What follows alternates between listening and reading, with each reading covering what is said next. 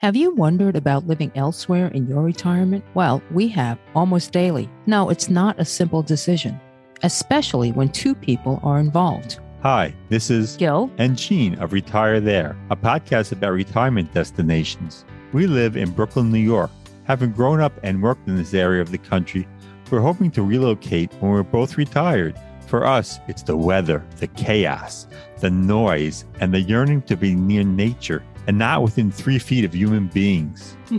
That's right. In February 2020, we embarked on our journey to find that special place. We spent a week in Winter Park, Florida, which is beautiful, but something said it wasn't for us. As we were planning for the next trip, the pandemic arrived. Gene then gave birth. I gave birth? to this podcast. With so many baby boomers retiring, many must be relocating. Why not connect with and learn from them? Here's a little background about us. I'm Asian, born in Brazil, and grew up in Flatbush, Brooklyn. I'm an engineer turned attorney turned podcaster. I recently retired from a university career practicing higher education law. I love the academic environment, but it was time to do something else. I no longer have to set an alarm, drive in BQE traffic, or work with people who don't always share the same principles. Oh, did I just say that? you bet I did. I traded all that in to binge crime dramas into the wee hours just a little bit to develop the podcast, to volunteer, practice metal smithing, tackle our possessions. No regrets so far. Gene? I'm not Asian, and as Gil mentioned, I'm not retired. I'm just plain tired. Oh. Born and raised in Long Island, New York, a place I always wanted to leave. I'm a law librarian working in a court who loves his job but we'll retire by the time we select our ideal location. We will be speaking to folks from across the street to across the globe who have moved to their dream venues and more. So please stay tuned and remember if you know anyone who has moved anywhere for retirement, let us know. Thank you. Hi, all. Today, Gene and I will not be presenting a regular session on a retirement destination. Even better, we are thrilled to have a special guest discuss where that special place could be for you and how we can go about finding it. Our guest is Ryan Frederick, founder and CEO of Here, as in retire here, but our show is retire there. So don't forget that and don't go looking for retire here. Formerly known as Smart Living 360, an expert in healthy aging with over 15 years in the field as an investor, executive, board member, real estate developer, strategy consultant, author, and creator of a variety of healthy aging courses. He has advised organizations internationally, ranging from Fortune 500 companies to global institutional investors to leading health systems to housing developers and operators. Phew. He's even lived in a senior living community when he was in his 20s. That's an amazing story. Yeah. yeah. Ryan was born in Vienna, Virginia, just outside of Washington, D.C. And from elementary school through high school, he grew up in the San Francisco Bay Area near Stanford University. He studied electrical engineering at Princeton and graduated from Stanford Business School. Ryan is passionate about the intersection of place and healthy longevity. His book, Right Place, Right Time, the Ultimate Guide to Choosing a Home for the Second Half of Life has been an Amazon new release bestseller. The book helps empty nesters, free retirees, and retirees make sound decisions about where to live to thrive in an often increasingly long life. Having relocated from Baltimore, Maryland about three years ago, Ryan now lives in Austin, Texas with his wife and his three high school children. So, Ryan, welcome to our podcast. I could see that we already have some things in common. I was a mechanical engineer. and so we've got that logical piece that's always struggling, right, with the other side. Gene and I reviewed your book. Well, he actually read the entire book and then summarized parts to me. and we both did the right place, right time assessment, which our audience can find at Smart Living 360.com, which we will include all this and the website in the show notes. Interestingly, our results, Gene and I, but not surprising, came out differently. And we're not sure if that's good or bad. It appears that they were in different areas, and we're going to have to kind of work on those areas where we didn't score so high. But I know what I'll, I'll tell you right now where I didn't do well, where I got a 25 was in physical well-being. In physical well-being, what a shock. See, I couldn't even find that right now. but that's been a struggle my entire life, so I don't know that I'll uh, I'll get to fix that. We'll see. Okay, Ryan, thank you for allowing us to really pick your mind today. We want to start with the big question. Does your wife agree with your methodology? And you move from Baltimore to Austin. Was that choice a compromise or something else? This is great. We're we're getting juicy right from the beginning. so there we go. I should expect that from the Retire There podcast. Oh yeah. getting juicy.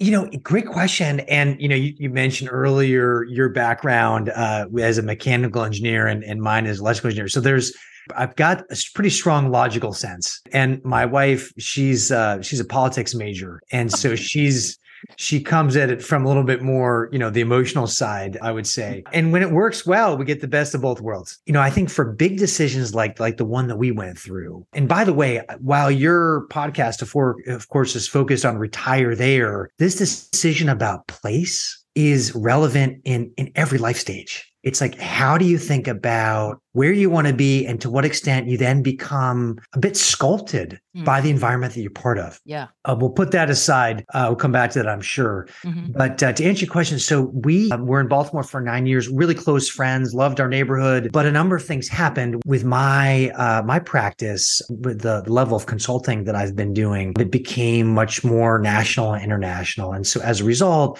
it was difficult, for example, from the East Coast to be able to help organizations on the West Coast. And so the idea of being in the middle of the country was significant um, for travel purposes, even even time zone with with phone calls and and, and later we later found out Zoom calls, you know, was important. For, and we family out in California. Both our parents are there, and and so want to be make it easier to go see them. I think we'd reached a point, particularly for my wife, where being farther away from family was more challenging, and then the idea of being in a place that, how should I say this, has more kind of positive momentum behind it was a, a, factor. And so I would say that we wouldn't have scored the same.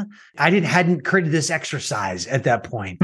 um, but it definitely influenced the exercise. But we weren't diametrically opposed either. And I think and and we also had a factor with our kids and what was the best environment for for them too. And and so we had some concerns there in our prior environment. But it was a process, right? Like it is. And, and I think oftentimes when we think about significant changes like a potential relocation, if it's not just us, if we have a partner or spouse, so on, it's this level of complexity is greater because we have to n- navigate these decisions together. So in our situation, there was some compromise for sure, but I think it's ultimately a decision that we're we're grateful for individually and collectively, but probably not the last place-based decisions that we're going to be going through. And oh. you know, oh. some of it, I mean, we have in our house we're in now, we we we bought a house, remodeled it. We're still trying to put up pictures and art in different places. so we even have some differences of opinion on that that we haven't fully resolved. So these uh, place-based decisions, they are uh, to some degree they're endless, but they're not always.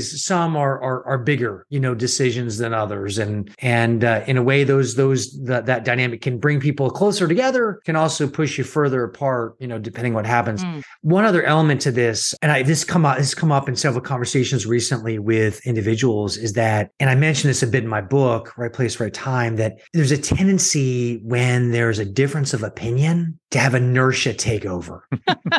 and and when that happens, you know, that's a challenge because that that itself is a decision. Like the decision to do nothing is a decision. and so that piece is is an important dynamic to talk about because sometimes if there's a, you know, if there you're a bit of an impasse, you're still making a decision. And that uh, you know, I'm not in the marriage counseling business, certainly not qualified, but some of these you things, sound like my therapist. yeah, yeah, exactly. I mean, some of these things could fit into that category. So, okay. yes, okay. yes, we we follow inadvertently, we followed some of the the framework and it, it largely worked well for us. Okay. So, so Austin was was basically where your wife's family families or No, California. Families on the West Coast. Families both, on the West both Coast. of So- you. Okay. Yeah. So this was a way to be closer, direct Mm. flight, closer time zone, uh, and so on. But uh, but yet would still work well with with my work. Hey, Can you tell us a little about the five categories of a Life 360 survey? I also scored 25 in one of the areas. That was place, but I, I really wasn't surprised because I, I probably never really wanted to live around here, even though I grew up around here in, in the New York, New York City area. So can you tell us a little about those five areas? Yeah. So I, um, my fundamental thesis in this is that place where you live is a foundational decision that drives your day to day lived experience and therefore really influences your healthy longevity. And we often think about it in terms of just the physical elements of our four walls, or in some cases as a financial instrument. Oh, how much is my health worth? But it's a lot more than that. And when you look at the research around healthy longevity, which the framework I use largely leans on some of the work that Gallup Healthways has done with their uh, their healthy uh, index. But the way they framed it, it's around purpose. Do you have a purpose greater than you that you can point to every day? Are you socially connected at a certain level and the level that you wish you hope to be?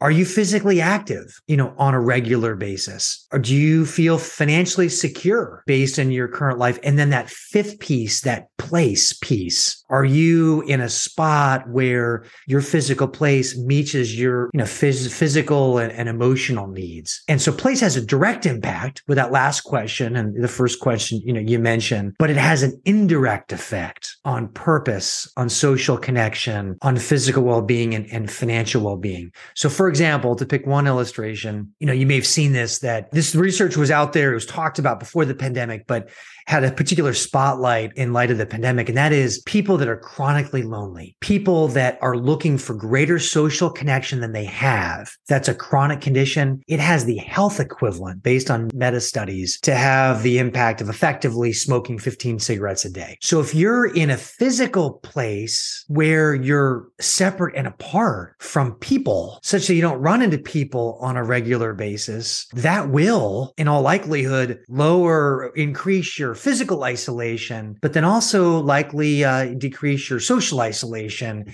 as compared to being in a more vibrant area where you know your neighbors and people are coming in and out. Even if you're an introvert, you know, it's important to have this interaction with others, you know, at least to, to some degree. So this decision about where you live and then how you decide to engage where you live, you know, that here, you're here, that has like pretty profound impact. And when you look at the, the again, the research about longevity, particularly for people in the second half of life, it's much more about your lifestyle decisions than necessarily your DNA. In fact, researchers point out that 93% of your longevity is linked to your lifestyle choices in your environment, not your genes. So it's a, it's a big, big decision. Yeah, I wanted to add that two points, and I hope I remember the second point. Longevity. I had heard, I think you and others say that we should plan to maybe live to 100, that with technology, we're going to maybe last even longer. But I find that unless you have the other things going for you, all right, if you can climb a mountain or, or I don't know that I'd want to live that long not that I've contemplated when I'm going to die. I actually am avoiding that question because that leads to depression, that leads to more therapy bills.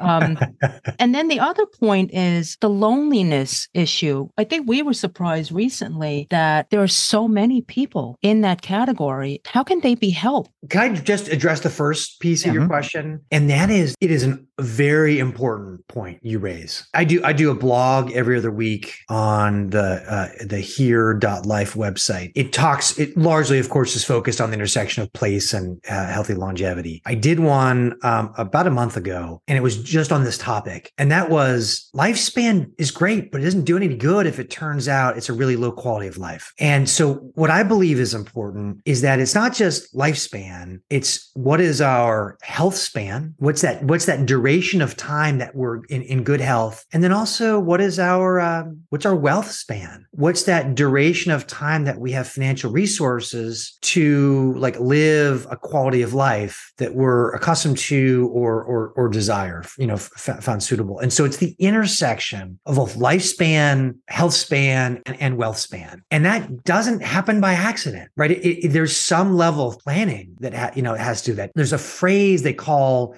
uh, certain researchers call squaring the curve. And the idea is that what many of us would like is a long life. And then when it's time for that life to end, it kind of ends before this or there's a this erosion of quality of life. And so that's basically like a square, boom, shoots right down.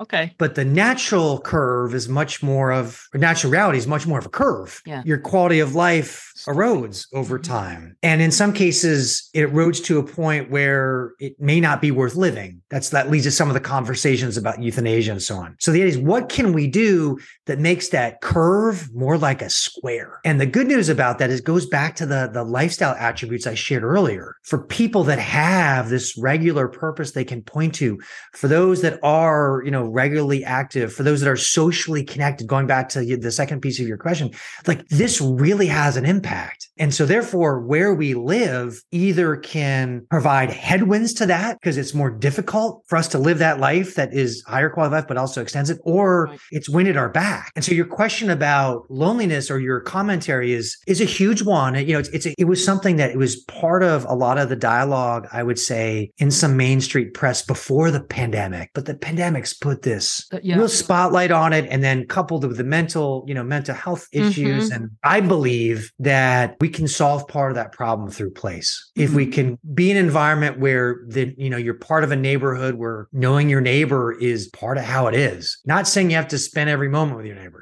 but even like knowing their name and knowing a little bit about them, like those are really valuable things. It's what soci- uh, sociologists call them uh, social capital. There's like, it's not just financial capital. It's this idea that there is Right. real value in relationships, both those that are close to us, fam, you know, friends and clo- uh, close friends and family, but also, you know, ones that are more, you know, secondary and tertiary that, that, that has value too in terms of our health. So there's a lot, but I'm so glad you put a spotlight on it because it's not just lifespan, It's Right. lifespan, It's connected. health Mhm. span and wealth span. Question in in your book, Right Place, Right Time, you contend that aging in place is rarely the right strategy in the long term. What do you mean by that? This is controversial. About 90% or so people say they want to age in place. Wow. It's a big number, right? It's a big number. So, Gene, so it's a it's an excellent point that you raise, and and it's one. So, about ninety percent of people they say, according to AARP studies, they want to age in place, and in some Wow. cases that means they want to age in the same. Most cases, it means age in the same single family community or house. In some other cases, it may mean I want to stay in the same community I'm part of. But but that's the idea, and and so the issue with that is that people oftentimes don't think through all of the ramifications of aging in place. And particularly, you know, going back to the assessment, many of us have an emotional connection, some nostalgia to our house or home. But what might have been perfect raising our kids in a suburban house, you know, through our 30s, 40s, and maybe early 50s can be the worst place in our 70s. And, and so what I, what I advocate is that uh, just like the book, the title suggests, it's worth the effort of just calibrating. Am I in the right place at the right time in my life? And the answer may be, yeah. Answer may be actually this is this remains the perfect. Maybe make some modifications, you know, to our house, or in the broader definition of aging in place, maybe we stay in our neighborhood, but we move to a different, you know, different dwelling. But I think I think the risk that people inherently take without necessarily knowing it, some of it's related to inertia, is that that place that was a good spot no longer is. And by this steadfast desire and commitment to age in place, they're pushing themselves down a path where they may be really isolated. They may not be physically active. It may not be the best financial decision for them. Yeah. And it's that path that I think happens all too common. And so in the book, I, I don't say you should do this or that at all. Right, you, yeah. you know, it's you choose your path, but I do present a framework with some tools. So you have, I, I nudge people to at least do the work. Do the look, are you in the right place? And then try to encourage people to have the courage where, you know, where necessary to like, what's that next, what might that next step play, next step look like? And I think that's where your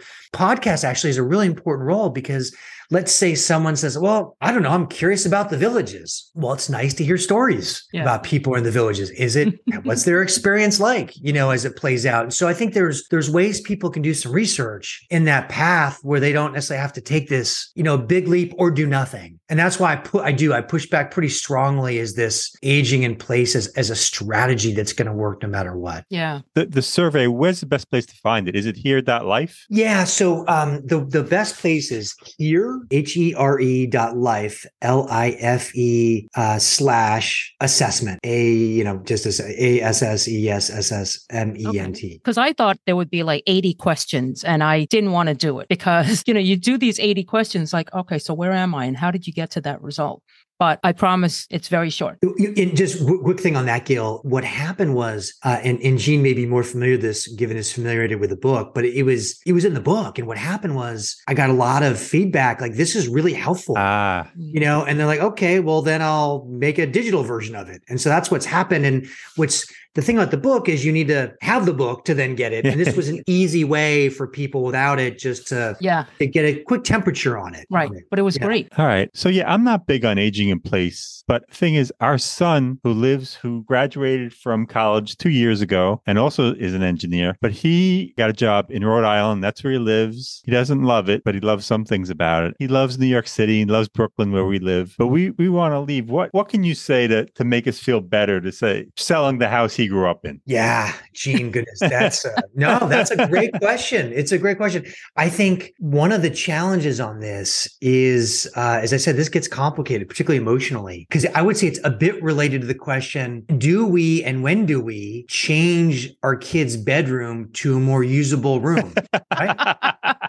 and I, oh. talk, I talk about that in the book a little bit. Um, there's a family I know of, perhaps a family I know quite well where one bedroom has been turned into an office and the other bedroom, you know, remains a this shrine. this shrine.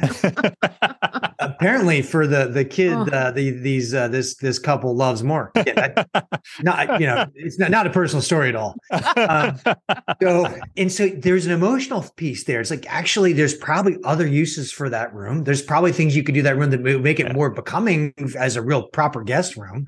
And, and so that's a smaller version of the bigger question, which is yours, which is at what point should we feel comfortable moving on from this house that has memories for us, but also our kin? And, and I would say that um, it's that processing is different for for everyone, but it's important to process because you uh, people are implicitly making a trade-off. And that trade-off at certain stages can be a really significant one. And that trade-off by the way can be a bigger one than it necessarily needs to be because having conversations with your kids can help illuminate how important is it to keep that shrine? How important is it to you know to have to have that place? Because at some point it's just part of the uh the process of having kids fly on their own. We've got we have three in high school so we were oh going down that path soon. So the idea of having one graduate from college i'm like oh goodness that's and that seems to have found a job sounds quite but i think i think there's some important processing and going back to our our, our comment earlier you know you have uh, that processing may be different for one one part of a couple you know one member than the other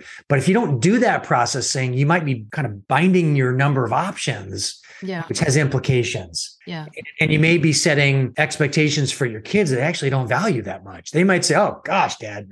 Or, or to say to say it a different way, I bet more kids over time would much rather have their parents develop a, a, a plan that has legs to it for them to age successfully than to be in a spot where they're not dealing with this stuff at all. He's actually very mature in some sense. Guys, move where you want to move and be happy. Said that, yeah. And I only say I love this place because it's all I know. We bought this house when he was two, about. And so really, he has no memory of anything before. And so all his memories are here. And when we just saw him this past week, and he said, Yeah, I have great memories here. And the, of course, Gene and I are both like, Oh, you know, we feel that, we feel that weight drop again. Then I think, I don't want a basement. I don't want a third floor or a second floor. My knees, um, they're starting to wear a little. New York is bitterly cold and more so, it's too chaotic for us. We've, you know, Gene is still in Manhattan, so I shouldn't make him too depressed. but being working in the city is it's tough. It's just tough. And we associate most of that with our careers, I guess. But at some point, even when he retires, we're still going to be in the very cold area here, and we don't have to be. And the other driving force, I think, is our home has more than doubled its value. Is that the inertia, right? is that saying, hey, you can get so much more for that money? And why is this our special place? You know, what drove us here, I think, is not going to be what's going to keep us here. Well, so absolutely. You're at a different life stage. I'm in this process right now where I am uh, doing some, some some workshops in the Austin area. And because what's happened is this is a big question and the book has been helpful for a number of people. In fact, the number of stories I hear of like, wow, this ch- changed my life kind of stories. I heard one story I heard uh, Uh, someone had gotten it, read it that night. Wow. And they pulled an offer from a house because it was going to be in a suburban area. And they instead, this is in Michigan, instead ended up getting a townhouse in a walkable part of Ann Arbor. Nice. Wow. Like, wow. like, we haven't thought about this in the depth that we need to. this is what we want. And then boom, totally changed, changed their thinking. I know for a number of people, there's some work and, and that needs to go, you know, more detailed. And so I'm doing this workshop, as I said, as, as a, a, a te- some workshops as a test to see, is that a way to help people on this journey? And so it's think of it as a next step, perhaps from the book and the, uh, the online assessment tool. The, the reason I say this is that sometimes it's easy to say, particularly maybe in February in Brooklyn, to say, okay, get me out of here. you know, in your podcast, right? You you you raise the point. Well, it's one thing to say I need to go, but where do I go to? And so what I, I spend some time on in, in, in my approach is let's take a moment just to understand truly what are the things that work and don't work about your place today in your life stage. And because I think it's helpful for people to understand well, what could we change in our current place to make it better, maybe even good enough for us to want to stay. And at the same time, what are those lessons that we've learned from where we are now that can influence the next place that we go to? In some cases, you know, uh, Gil, to your point, it may be, well, I want to be in a spot where I can walk out of my door and, and have a pathway and get to coffee shop. Can't do that today. but other cases, it may be thinking back to some of my experiences living in the mid Atlantic. Well, is there a porch? You know, we, we love gathering that and that. Is, is there, is there an equivalent there in my next place, for example? So there, it's rarely is it everything in my current place doesn't work. Normally there are some things. How can we port that over to our new places? You know, is is important in the process. So it's it's not just get me out of here. It is actually one other thing I want to mention on this. I it, I don't mention it in the book because I, I didn't really think of this until after I read the book. And and that is as I've talked to more people, I think there's like three groups of people in broad terms. There are I'll describe them somewhere people where they know where they're from, they knew who they're, they're part of, and they can't imagine leaving that general area where they are. Then you have what I describe as anywhere people, where they're like, hey, hey, I can go anywhere anywhere. Let's go figure. I mean, not not not necessarily anywhere, but I'm open to moving. Let's figure out what yeah. those places might look like, and boom, I'm there. And then I think there's a third group, which which are anywhere people looking for their somewhere. Like they're ah. open to moving, but they want to go to a place that they can have deeper roots. And that, and so you get somewhere, anywhere, anywhere looking for their somewhere. Now you could have people that are in that are somewhere people, but then the place changes, climate change happens, you know, that you feel forced out. But the, you know, those conditions aside, hey, you know, I, there's, for example, I have a friend that's from Rye, New York. His grandfather's from Rye, New York. His dad's from Rye, New York. He's Rye, New York. and, and, so their their actual physical dwelling may change, but they're going to be in Rye, New York, one way or the other. And the financial means kind of sort that out. Mm-hmm. But I know other people that you know live maybe in Manhattan or Greenwich, and they're they can't wait to leave. You know, but they but they it takes a lot of work for them to find out what really is the right right place. Mm-hmm. So yeah, there's something about this somewhere. The blog on the on the on the here website goes into a bit, but somewhere, anywhere, and anywhere looking for your somewhere. We started this show with domestic locations. And then along the way, actually in our 20th episode, I think, because I was checking earlier today, we threw in an international location only because one of yeah. my former coworkers retired to Israel. So it was a perfect opportunity. And then Gene's sister has a good friend who retired to Paris. Paris. So we were like, oh, great. So we need to incorporate more international folks. And now I would say we have 50 50. Mhm. And we find that the people who moved abroad kind of didn't go through quite this analysis. Because I thought about this earlier and I said, why? What prompted? What was the trigger?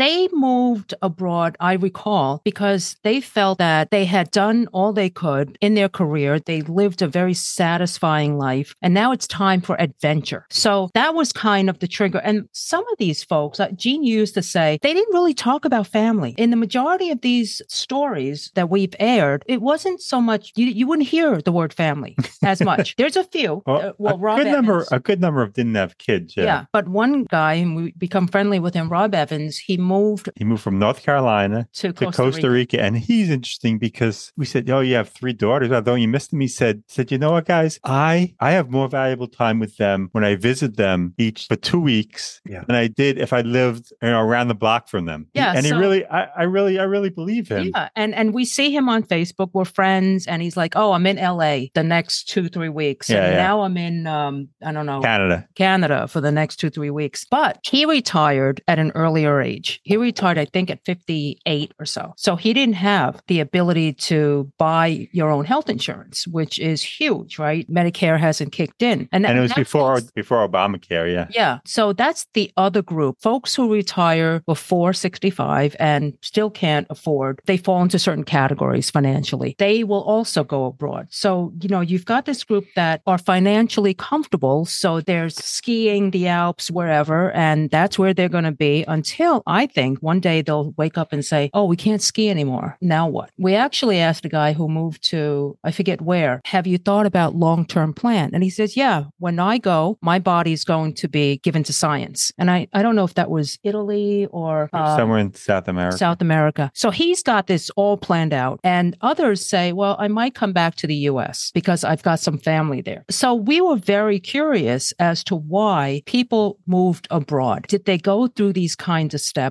Did they not have family? And we don't really have any stats but, on this. but I but I think most of them seem to be in your category so, somewhere people. or or anywhere like they're open to going places Now the third what was the third category? it was it was so there's there's somewhere where they already have their place like they're not moving Oh, there's that's anywhere yeah. where it's like okay i'm just i'm gonna find a spot and it could be a bunch of Mhm, places and then you have and potentially bounce around Mhm. and then you have anywhere people looking for their somewhere where they're going to one place and then the plan is to route down there yeah. yeah, that's what I think they are. Well, no, there's also the kind of group that is searching to expand their intellectual Yeah. whatever, right? Yeah. And they feel that if they're not going to search the world, then they'll become stagnant at some point and warp or whatever and become depressed and lonely and what have you. this is where this this word, word retire or retirement Oh, I hate it. it, I mean, it's it's good in the sense that it, it's a term everyone knows. It's bad in the sense that it's a really flawed term. Yeah. Because you know, you look at retire like in Webster's, and it means to like withdraw, like to mm-hmm. Yeah. disappear. Yeah. During the baseball playoffs, I forget which game it was now, but the play-by-play guy, ball got hit to left field, fly ball. The outfielder caught it, and the play-by-play guys, yeah, the batter hit it to left field. It's been caught. He's been retired. Like disappears from the from the board. And so we have this broader issue as a society, which is, and, and this is where I think many many people are pioneers, which is this is more about extra chapters in life than there used to be, not necessarily uh, full stop, leaving what you did before and hanging out on your porch on a rocking chair for 40 years. And so, this question around purpose, which is one of the five areas in the assessment, is a really important question because it's one that we have to ask ourselves in every like stage in life. And so, you might find I'm, you know, eager to be by the beach and play golf every day. Well, maybe, maybe that works. But maybe when you go down there, playing golf every day isn't what you necessarily imagine for the next 15, 20 years as being the, the life that you're looking for. On the other side, on the international piece, I think you're I think you're right, Gail. Like there's a flair for an adventure, which I think is great. And in some cases, particularly right now, you know, your dollar goes farther. In a number of different places. That's not yeah. insignificant, but they're not necessarily, not that you have to think about every detail. I'm not necessarily suggesting that. I'm just saying for bigger decisions, when if the, when, when the possible answer is, oh, whoops, you want to make sure the oh whoops isn't like a really costly financial time and other yeah. resource mm-hmm. decision. And so I've seen situations domestically, but it certainly would apply internationally too, where where people decide relatively quickly, we're gonna go make this change. They sell their house, all their possessions, mm-hmm. and then they go on the other side, like, uh, not what I thought it was. Yeah. and and even some small examples, like, you know, here in Austin, got a, an acquaintance where they we live in a more suburban area, but close to downtown, and they and this acquaintance sold their house. They're they're empty nesters. They wanted to live in a in more condo life downtown, so they did that. But they moved, and for the first six months, it was awesome. Like they walked to restaurants, you walked to work. But then about six months ish, they're like, well, you know, our friends really aren't coming to see us, and we're having a hard time really making meaningful friends here, and kind of like tending to a garden. You know, the his wife's a bit of a green thumb, and they kind of looked at each other and eventually said, "Oh, whoops." So they then sold the condo and bought back back into their neighborhood. All the transaction costs, real estate appreciation gone up even in that year. Yeah. Like I think adventure is awesome for sure. I mean, our family, we have a we have a, a truism, you know, it's not a disaster, it's adventure. But that being said, I think a little bit of research and just kicking the tires before you make a wholesale change, you can still live a very adventuresome life with doing a little bit of research to make sure the path you're going down is the right one. Yeah, yeah we even had I think two people who moved overseas without even visiting yeah. Forget about living there and renting for a year. They didn't even visit the place. Yeah. well, so, I think, yeah, yeah I, I, I have to say that some of these folks, well, I envy them. And it's not enough of an envy that I that I think I'm settled in. They have made those meaningful connections. They have found their purpose. The country that they're in is so welcoming and kind that it's really opened up their eyes. Like things we hear about in Portugal and Spain. And that would be just such a difference. You know, we're in the melting pot here, but yeah. sometimes I don't feel welcomed. And I mean, I, at the age of five and a half, grew up in Brooklyn. I moved out of Brooklyn, but not to places also that were welcoming. You know, I, I moved to Brookline, Massachusetts, yeah. but I was five minutes out of Boston. And I have to say, I, I went there for my job, but I didn't feel welcomed. And then I moved to Newark, but that was different. That was school. That was law school. I felt welcome, but I didn't want to be in certain places. that's because it's that's because it's really not a, a melt. It's really not a melting pot here. It's a salad bowl because nobody really mixes so much. I think. Oh, nice. Yes, come. I didn't make that up. Oh, okay.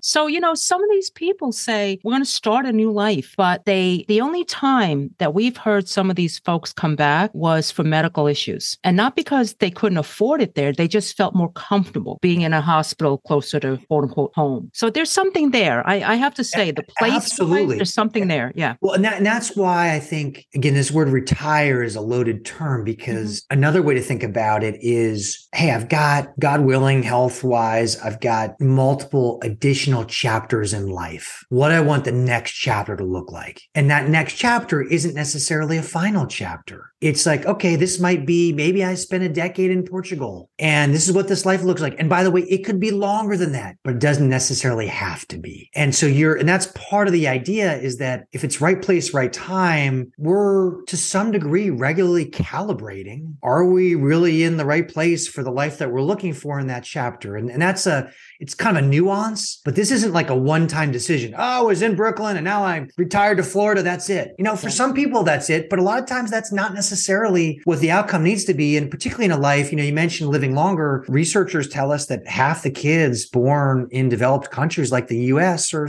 are expected to live to at least 100. Yeah, I know. So this idea of a 100 year life, and there's some more, more recent work. Actually, even I haven't followed it very closely, but even apparently this recent Alzheimer's drug that has gotten some press, you know, there's a sense that there's going to be more medical advances with gene editing and pharmaceutical advances and so on that might, for those that are healthy, might even accelerate, you know, this longevity over even more so over over our lifetime. So it's I think it's important for your listeners and part I'm I'm, I'm trying to challenge people. That's part of what because I think it matters. Yeah. If the paradigm is I, ret- I I live my life one place, I retire, and then that's it. Like you can do that, but I think that there are there are a lot of benefits about thinking about life in chapters, and therefore recognizing I can have this life and live there. I can do this, and it's not just either or. They can actually be sequential and your preferences and desires are going to change. You know, one of the things I talk about in the book is that we often think about, well, it's it, you're solving for going back to Gil to your uh, mechanical engineering days. You know, you're solving for multi multi variables at the same time because you change and your preferences and needs, but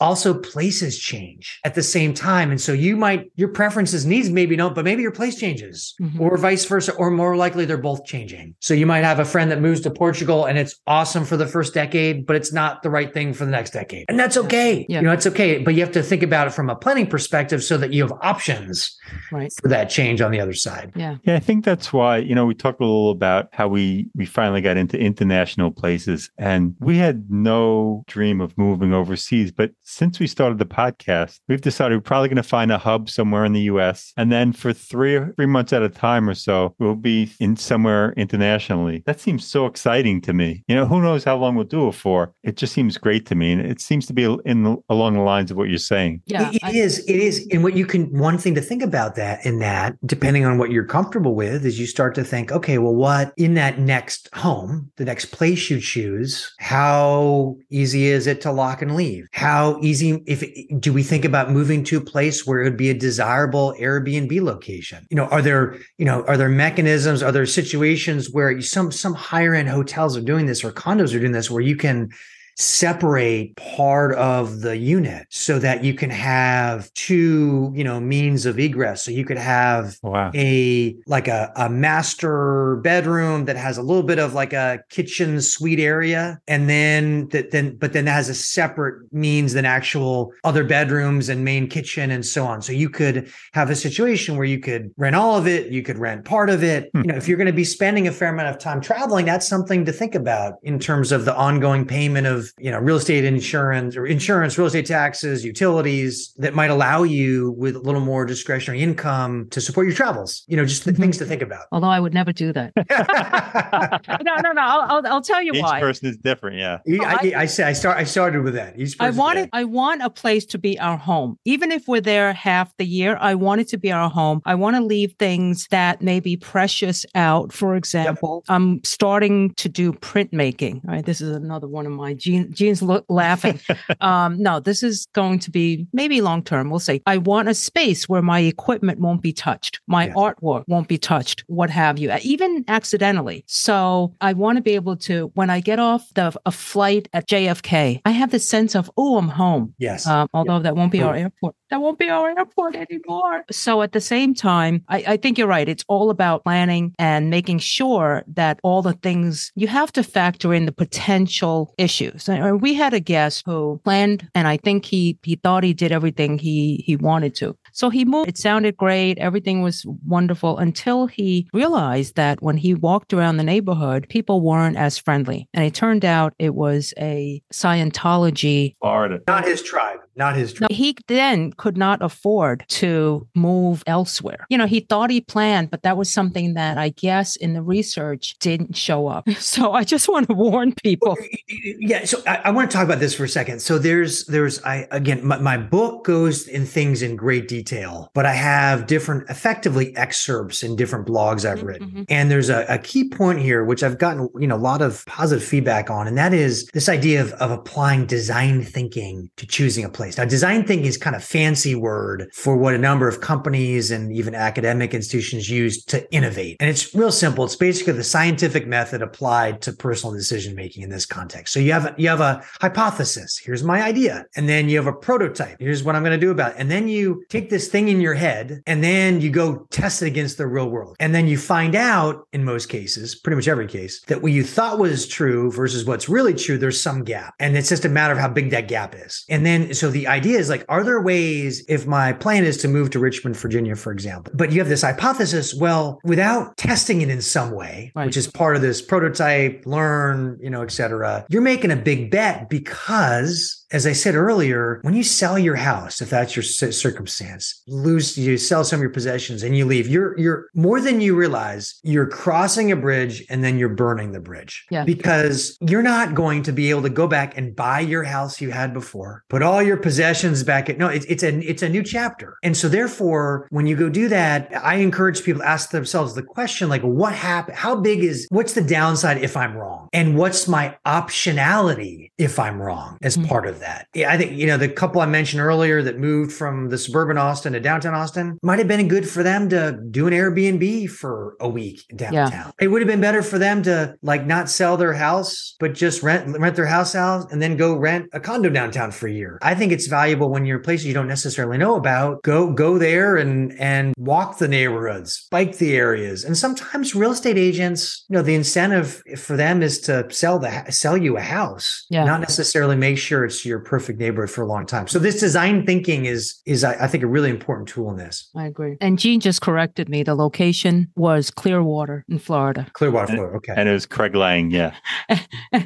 and where the Scientology group wasn't as welcoming. And you're right. If he had stayed in even a hotel, maybe for two weeks or an Airbnb and walked around, he would have questioned, gee, why are these people kind of looking at me? you know? Well, and, and, and, I'm a little bit of a crazy guy, right? I mean, I think a lot about place and healthy living. So mm-hmm. I, as I mentioned earlier in our move from the mid Atlantic to mm-hmm. Texas, like we followed this framework and, and, but I'm a little crazy. So I we were very specific. Ultimately we wanted to with our kids school district was important but I mean, I biked all over the place yeah. to get a feel for mm, neighborhoods and mm-hmm. and are people walking around? They know, you know, does it seem like they know each other? Like there's no, I mean, I talk to people, you know, I'd say hi, you know, I mean, it's yeah. I'm I'm one of those guys and uh and so but you can't you know you're not it's that information is hard to get on a website it's hard you know you have to yeah. do to roll your sleeves up a little bit and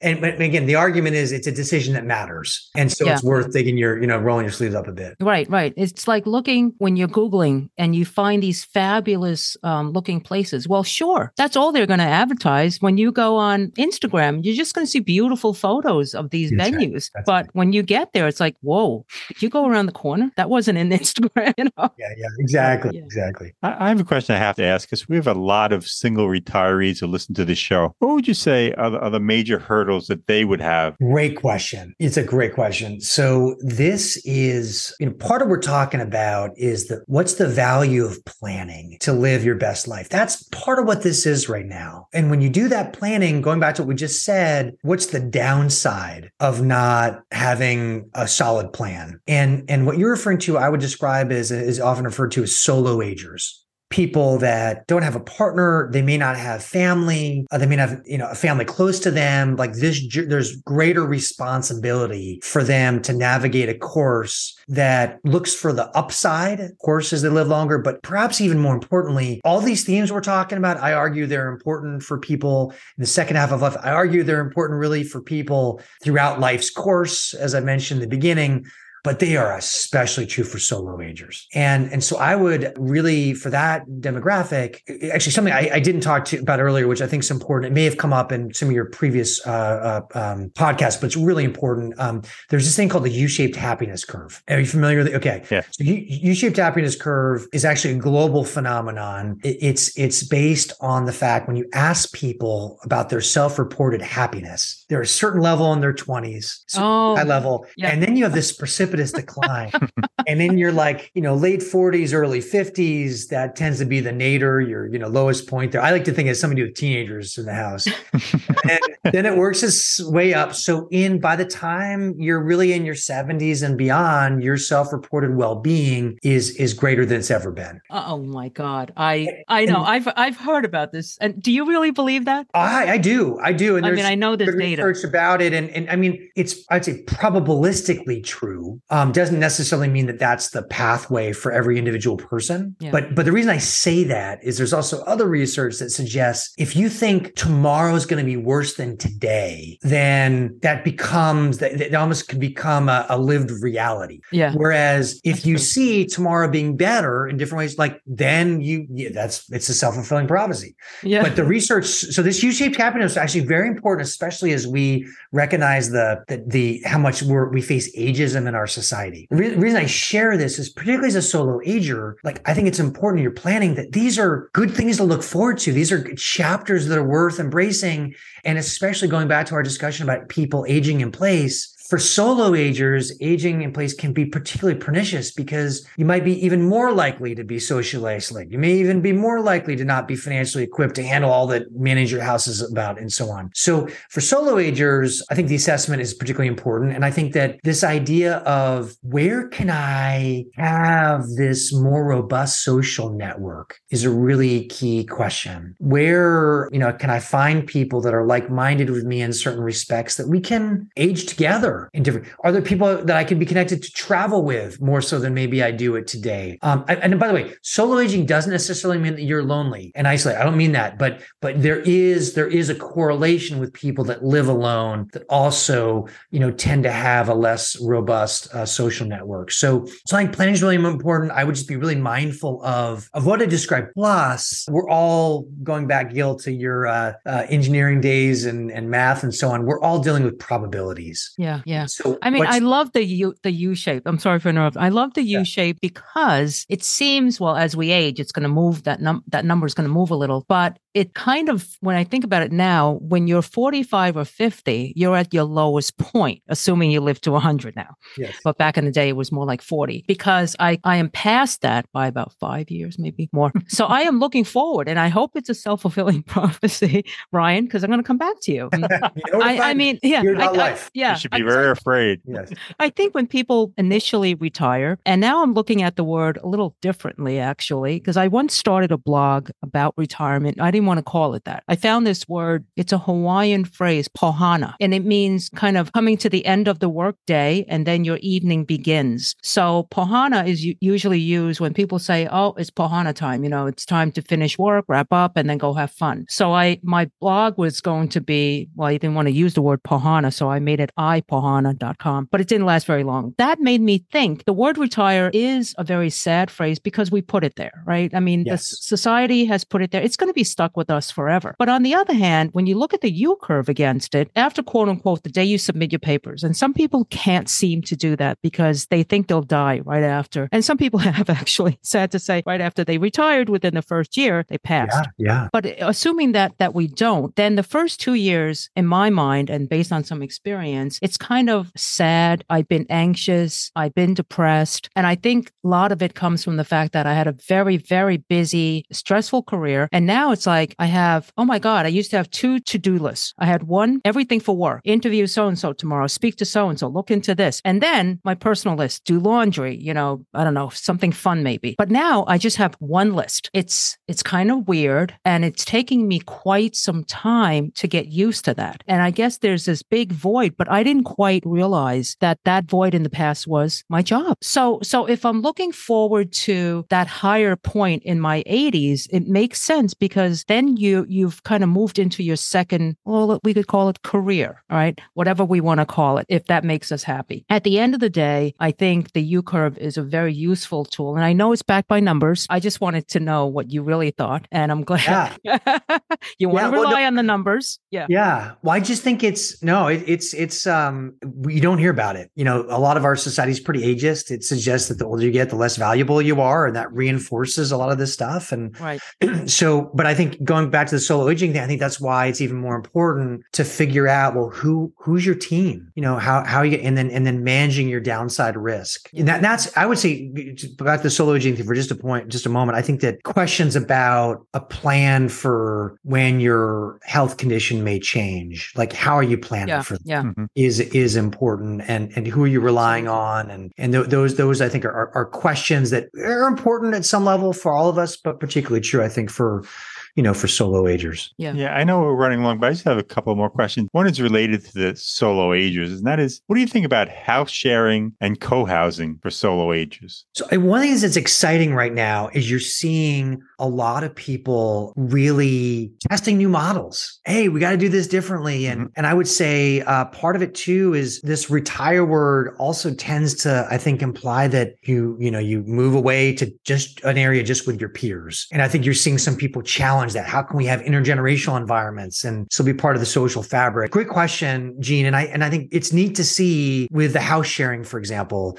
You know, you have uh, with with some technology now and different sites that makes it easier to let people know, you know, that you might have space in your house or or also ways to vet potential housemates I, I think I, it's exciting. I think to have have this as an option. I know there's uh, I think Nesterly is an example of one website that has done this. There are several others where they've they make it. They, there's um, an effort to kind of connect people, sometimes even across generations, where got this extra room, and then it, it's it, it's an opportunity for income. It's also an opportunity to you know to, make a friend and and get exposed to different networks. So i think there's i think there's something there. And, and i think it's I, I i i'm i'm hopeful that actually that combined with the co-housing. Now the co-housing piece today both i would say um, the room sharing which is harder to put a real number to but certainly the co-living and co-housing is uh is a smaller number today. I, these are like earlier trends. But i think uh on the co-housing piece there's some different versions of this because there are some, I'll, I'll say co-living. Co-living tends to be so very newer concept, but that tends to be like apartment living where you have, you may have your own space, but you have different roommates for shared spaces. Co-housing tends to be a situation where you become an owner and you have different responsibilities. The commitment can be pretty strong. And that's one of the commitments for people is like, are you going to go in and buy some land with other people, develop it together? Mm-hmm. There's a lot of complexity in that. And and expectations. Yeah. Whereas this co-living environment, uh, if you're a renter, the the commitment's not necessarily the same, and that's pros and cons in that. But I, am I'm, I'm hopeful. I talk about actually a chapter in my book about these emerging models mm-hmm. and how I think you're going to see more of them, uh, uh, emer- even more models, and even the ones that are emerging become more mainstream over time. I would expect the the house sharing one to scale more quickly because you have all of these existing bedrooms available without having to build them. Um, it's just a matter of people feeling comfortable that they, that there's a good uh, you know a good match. To me, the 55 plus communities is basically that, except you have your own little place, but you share the gym, you share the whatever. There's less room for kind of I want to I don't want to say failure. It's it's like the Friends episode, right? Every day there's some kind of fight going on. Oh yeah. But we actually did a show on a very interesting community. I don't know if you've heard of it. What was it called? Shaniketan? No, it's it's it's Shanti Niketan. It's a 55 plus community for for Indian Americans in Central Florida. And this it was started by this guy Iggy Ignatius. He was an Indian American. When he was younger, he thought, you know, he raised his family in the United States, but when he got he thought when he got older, he would move back to India. But then he realized most of the people he knew weren't there anymore and it wasn't the same. So he thought about what can I do? So he, he had this community built in Central Florida. Yeah, near the villages. Yeah, not far from the villages, but it's um, it's geared towards Indian Americans. Of course, anybody can live there because it'd be illegal if they, if they yeah. if, if he said they couldn't. And he provides Indian meals for them every evening, every lunch and evening, and and the he, cultural activities yeah, yeah. are all Indian and based. He's a real character, and people seem to love it there. Yeah,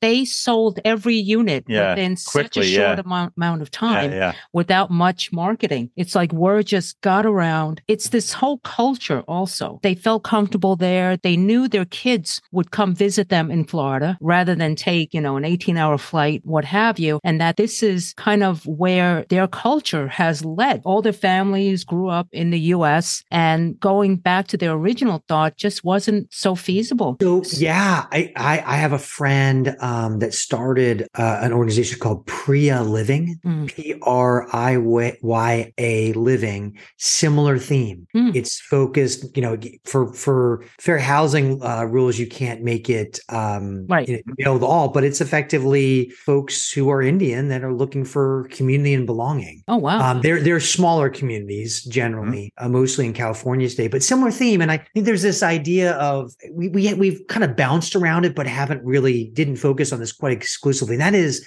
the sense of belonging. Where do you go to a place and not just fit in, but like belong? This is, these are my people. This is my place. And I think particularly when you're relocating from a spot that you've lived in for a long time, like that's not an easy find. It's true whether you're couples or solo agers. Again, I think maybe it's more important for solo agers in some some regards to find your people. But what are these different niches? Uh, I know that uh, in mar- marketers talk a bit about psychographics, not necessarily your age and income, but how do you think? And and I think that's important for us even uh, to under as individuals, like, well, who who are the type of people we want to be around, and how can we, uh, uh, without necessarily being too insular, you know, how can we find places where it's so it's okay, it's possible to have a new, you know, BFF, best friend forever that you meet when you're 75, and certain places make that easier to happen than others. Again, I, I have a question about. I know we're wrapping up. But I have a question about the book. Again, the book is Right Place, Right Time: The Ultimate Guide to Choosing a Home for the Second Half of Life, and the author is our guest Ryan Frederick. And that is, have you noticed it was published in 2021? Have there been a lot of major changes you think since the book was published? Would you have Would you have written anything differently? Uh, good question. So I I was writing the book before the pandemic hit, Ah. and then I was like, whoa. Oh, yeah.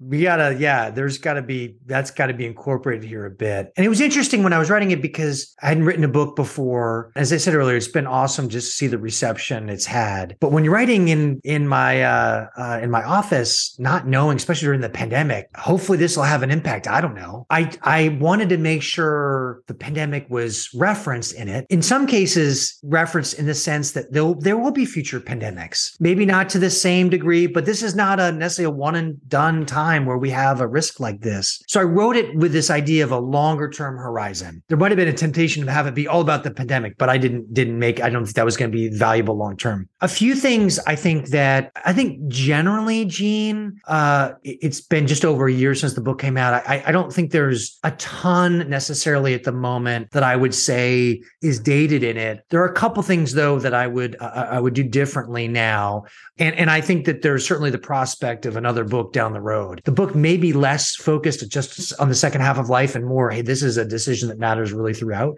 Mm. But I would say one piece I didn't talk enough about the impact of climate change Oh yeah. Ah, yeah. and how that has to factor into your decision Mhm. in different ways. In some cases where you really feel pushed out, in other cases, it's just something you got to evaluate. Um, it may even impact some of your decisions to buy versus rent in certain locations, uh, depending on your risk appetite and financial portfolio. Another thing we even talked about today that I didn't uh, incorporate intentionally, but I think I do differently for a next version, which is this international th- thing's real. That's an opportunity. Yeah. How should we think about it? Uh, how do you get comfortable with it? Um, you know, that's another area that I, I want to talk more about. You know, in in in a in a future version. But generally speaking, I don't think there's too much a year in that I would say, oh wow, you know, the world shifted dramatically this way or another. The political scene, you know, I mentioned a bit in the book, but that also, you know, has gotten a bit more magnified. Um, Oh yeah. that we need to think about. And some of these things now are reflected on on blogs in the on on on here.life that people you know can see or subscribe to but and that's you know talk about the political scene just for a second i mean it's you know we become so polarized in certain ways not just at the federal or state level you know you see that boiled down to the zip code county level Yeah, in yeah. instances. And so you might, you know, I think you were mentioning earlier, Gil, you got the house looks great on Instagram, but you go in there, if it turns out it's a hostile relationship with your neighbors, yeah. you know, so Yeah. so there Yeah. are there are some elements there that I think we need to think about uh, in, in, a, in a deeper way, maybe than than than when I and also the writing process. If it's something you've done or choose to do down the process, it takes you write the book about a year before it comes out. I Yeah, know. yeah, So Yeah. you know that's an element of it too. hmm Uh, no, it's a Yeah. great book. Yeah, but you know, I, I just want to touch real quick. We've had guests who have moved abroad for political reasons, Yeah. and you know, a certain president went in and they were like, "I am done with this country." Yeah. Um, so because our show isn't really political, and we try not to get there, but people have brought it up because that's how strong they feel. Yes. Enough to Yeah, a lot of uproot yourself Yeah. to, I mean, leave the United States of America. But even when we covered the villages in Florida, we got a lot of flack from that. oh, yeah, because the couple that we interviewed, I mean, and we just lucked out. they weren't meeting- political. Yeah, they yeah, were very, very neutral. yeah. And the stuff that they discussed publicly, people were shocked. They love it down there. They are not partying all night, as some people thought. They're they're not like this this crazy, you know, sex fiend orgy group at all. I just want to get that out there. But yeah, some some people, even some of our friends, said, "How how can you even how can you cover that? That it's the Trump land." Blah blah blah. We said we just want to be fair. And, you know we we just tell it like it is Yeah. and we want people to have information i mean you know it's just a slice of Yeah. america and we interview people all over We it's would- just to get people to Yeah. think we would never live there, but but it's happening, and people some people love it. So yeah yeah Yeah, there's some similar methodologies in in in what, how you've approached the podcast and my book because I don't say, here's what you need to do. Mhm. Yeah. It's just Mhm. here's a way to think about it. Yeah, yeah. And and then nudge people uh, because it's such an important decision and just find the right path for you at these different life stages. On the villages piece, uh, yeah, it it it gotten some, but you know, there's there's over eighty thousand people. I mean, when you got a population crazy. that large, you're gonna have Unbelievable. probabilistically you're gonna have a range of different people. yeah, Yeah. yeah. And Yeah. and so things get stereotyped a certain way that you know may not be as much that way in real life. Yeah. yeah. So, uh, I, but I don't know. But I, I think you're doing a great service by Thank you. giving people. It may not be statistically significant. Just talk to one couple at the village, but it gives them Yeah. a better slice than they would otherwise have. And Yeah. and yeah. and people aren't required to listen to the podcast. It's an Right. option if they Right. want to. So. Right. Right. know, it's it's a valuable uh, exercise uh, and, and tool that you're giving people. Yeah, yeah. Ryan, we've covered a lot, but there's so much more that we wanted to ask. So tell us what we've missed and what you'd like to share with our audience. We did cover a lot. I mean, it is, and it is a lot. You know, it's a big decision. Yeah. Um, I think we touched a lot of the key things. I mean, I think it's a much, much about healthy longevity is about lifestyle Mhm. and where you live impacts a lot of that lifestyle, purpose, social connection, physical being, and so on. And and so I think that this decision is a significant one at every stage in life. And that word retire can do us a disservice. Think about it in terms of chapters. What do you want your next chapter to look like? And how does place help support the vision of what you want it to look like? And and I think that it's a big decision. It's a big decision if you're alone. It's a big decision if you, even more so if you've got a couple and Yeah. you know, everywhere. Um, a few couples do, um, but take the next step. Take the next step. I mean, I think that's where the assessment's helpful. Talk about it with some of your friends. The book can be helpful. As I said, I got more wor- uh, workshops. I'm, I'm I'm cooking up here. nice. A valuable valuable to- valuable tool for people. My hope is that in some cases, place is like it's hidden in plain sight. We don't, I think, fully realize that we we focus on understandably eat your vegetables, get some sleep, you know, make some friends. All those are important. But I, I sometimes think we overlook the role that place has in making a lot of that stuff possible. So I'm, I'm hopeful that there, there, there's really a movement and that, that here will be one of the players really driving that movement for, for people to be, uh, uh more thoughtful about it. And, and also hopefully too, that, um, it inspires, uh, real estate developers and community leaders and policymakers to help Yeah. make better places. O- Only about less than 4% of the housing stock in the US has been designed to support people with some limited mobility challenges. Wow. That's So it's almost like we've created a society that suggests that we're never going to get older and have some. so we got to improve that, you know, Yeah. along the way too. So, so yeah, I'm just, you know, excited to spend time with you, excited about the journey that we're collectively going through. And I'll be Yeah. eager to see what choices you make. And, uh, you know, hopefully you'll use some of these ideas and, and, uh, it goes well. And if it doesn't, I think I'll be hearing from you. well, don't Oh, get too excited. People keep asking us, like, we're going to find some kind of Utopia. utopia, but um, we may just land on the East Coast somewhere, but we'll be traveling. So maybe we'll never reveal it. Yeah. no, we have to reveal it. Can't Yeah. not be found on the internet. Just, you know, Google. Gosh. We want to thank you. This was really fun. And I think that we you've given us a lot of food for thought. I mean, like you Oh, yeah. said, a lot of these things have been discussed, they've been written about and talked about. For me, I kind of got focused recently and that little little assessment was another thing that we're talking about over dinner without killing each other. So All right, great. Thank you, Ryan. Uh, Thank you so much. Take care. Bye bye. We hope you've enjoyed this episode.